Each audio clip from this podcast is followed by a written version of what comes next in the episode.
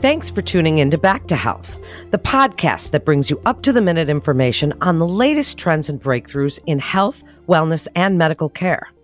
Today's special episode is part of our Women's Health Wednesday series, which features in depth conversations with Weill Cornell Medicine's top physicians on issues surrounding women's health throughout the life course. Listen here for the information and insights that will help you make the most informed and best healthcare choices for you.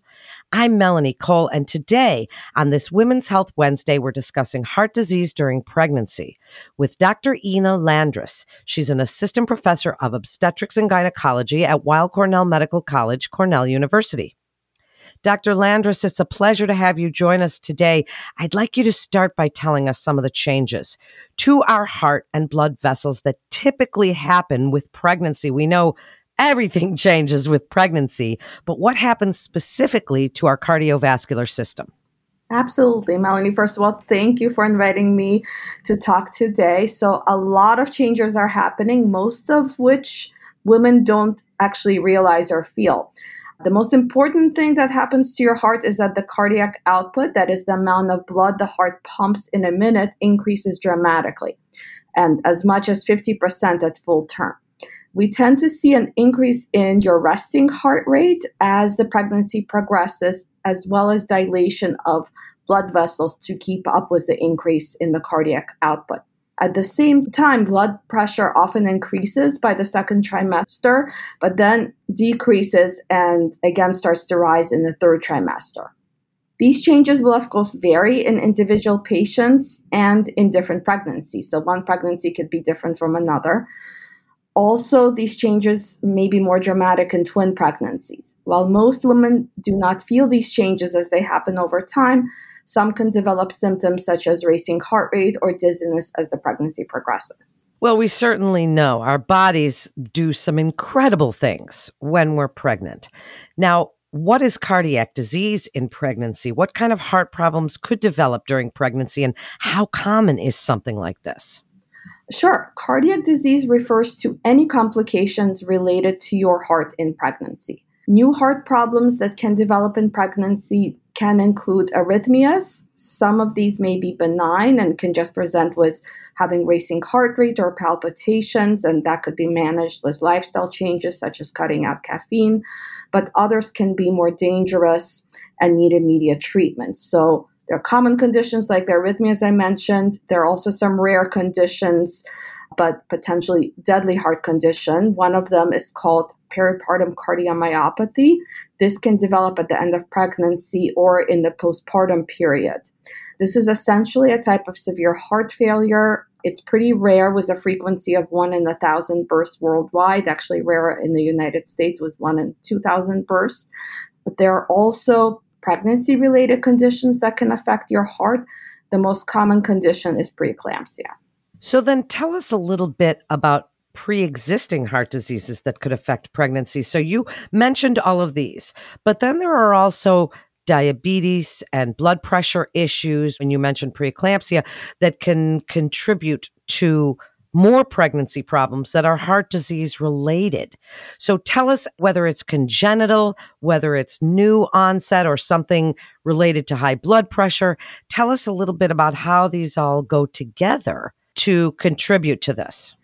And actually, pre existing heart conditions are more common than heart disease that develops as a new diagnosis in pregnancy.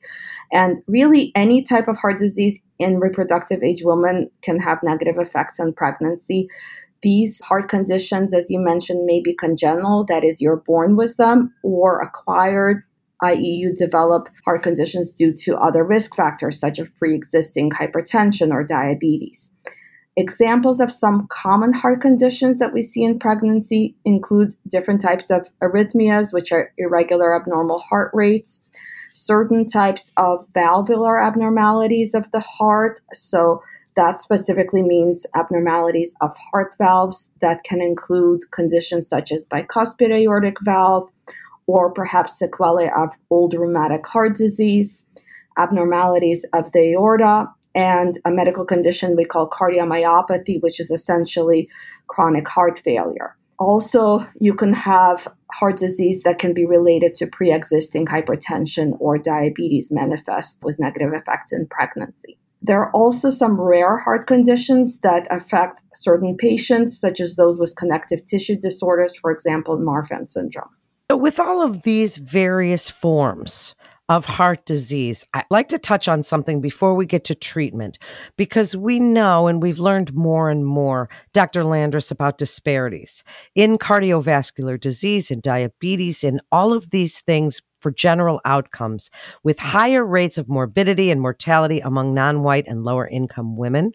And that those contributing factors of barriers to pre pregnancy cardiovascular disease assessment and pre pregnancy and neonatal care and care during pregnancy, all of these things, these gaps can contribute to cardiovascular disease in pregnancy. Can you speak a little bit about that?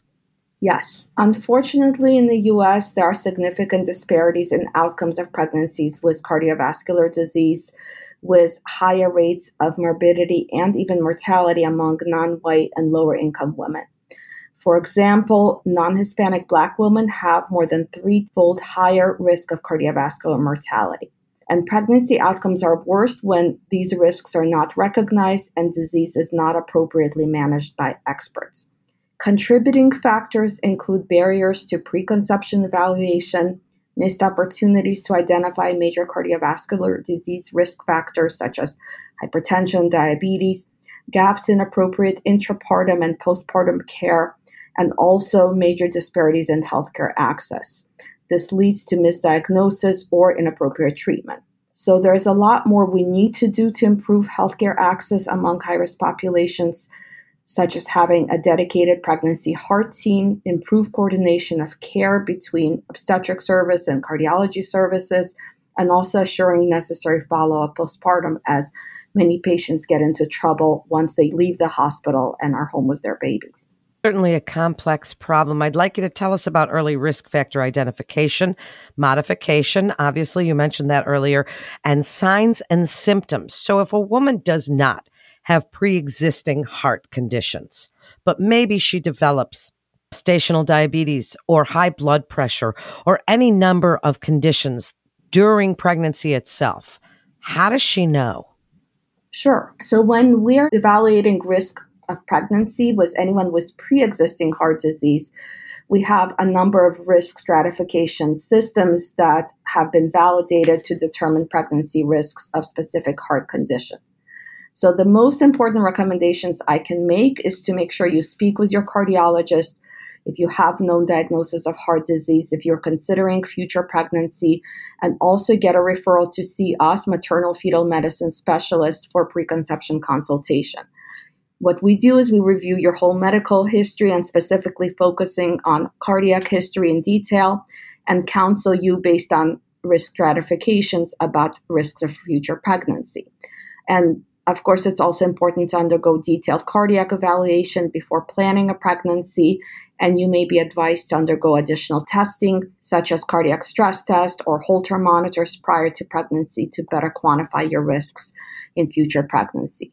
Optimizing future pregnancy outcomes also involves making sure you have a healthy lifestyle. This means avoiding tobacco, other recreational drug use, minimizing alcohol consumption even before getting pregnant, regular exercise, and having a heart healthy diet, and ideally a normal pre pregnancy weight. Many patients worry about exercise in pregnancy, so I just wanted to mention that with pre existing heart disease. And although there are a few conditions where we do recommend limiting activity in pregnancy, most patients that will actually benefit from continuing regular exercise throughout pregnancy. In terms of your question about what if you don't have a diagnosis of heart disease, how do you know what symptoms do you look for? So there are actually some challenges in pregnancy. The challenges of diagnosing new heart disease in pregnancy is that many common symptoms of normal pregnancy can mimic those of heart disease. For example, leg swelling in the third trimester is common.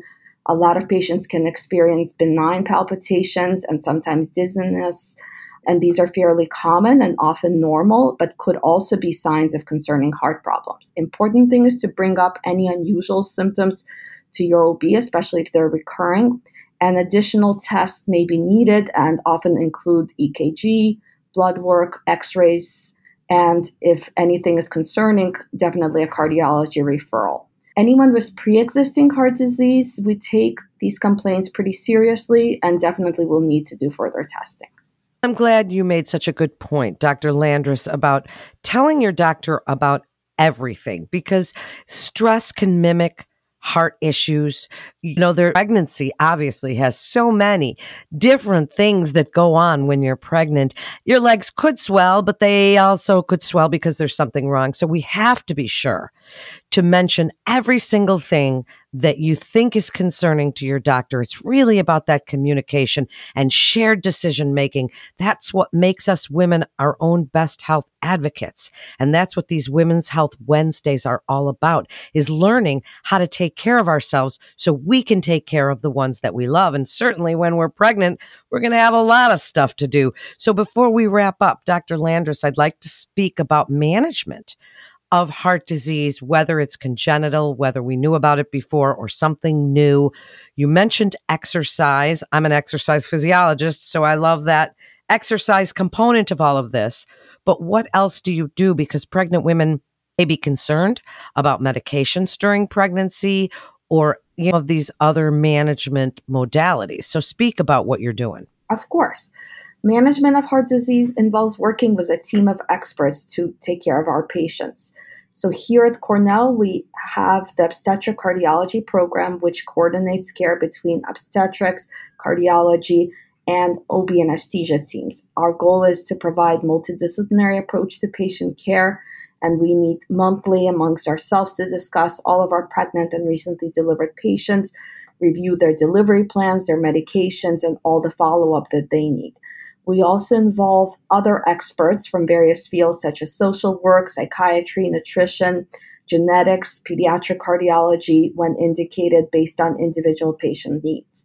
So I believe that expert and individualized care is really key to success for outcomes of moms and babies with heart disease in pregnancy. I agree with you. So wrap it up for us with your best advice for women so that we can be as healthy during our pregnancy as possible and really what you would like us to know about heart disease and pregnancy. I think as a summary, before becoming pregnant, even if you don't have heart problems, make sure you see your primary care doctor for general screening. Know your risks. If you have pre existing heart disease, it's really imperative for you to see your cardiologist and one of us, maternal fetal medicine, for full evaluation and risk assessment.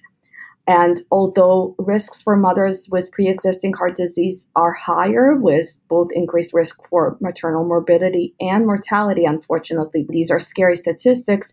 It also doesn't mean a healthy, safe pregnancy cannot be achieved.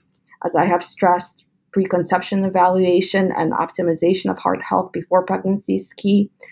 And there may be some conditions where you shouldn't get pregnant. So it's really important to know your risks. It's also key to have expert follow up throughout pregnancy to vocalize any concerns you have to your OB and your cardiologist. And our goal is always having a safe delivery and postpartum monitoring plan. And as high risk physicians, we are here to take good care of you and get you through pregnancy safely with close monitoring and follow up. Great topic. Thank you so much. That was excellent information, so informative. Thank you again for joining us, Dr. Landres. And Weill Cornell Medicine continues to see our patients in person as well as through video visits, and you can be confident of the safety of your appointments at Weill Cornell Medicine. We're so glad you joined us for Women's Health Wednesday. We hope you'll tune in and become part of a community and fast growing audience of women looking for knowledge, insight, and real answers to hard questions about their bodies and their health. Please download, subscribe, rate, and review Back to Health on Apple Podcasts, Spotify, and Google Podcast. For more health tips, go to weillcornell.org and search podcasts and parents. Don't forget to check out our Kids Healthcast. I'm Melanie Cole. Thanks so much for joining us today.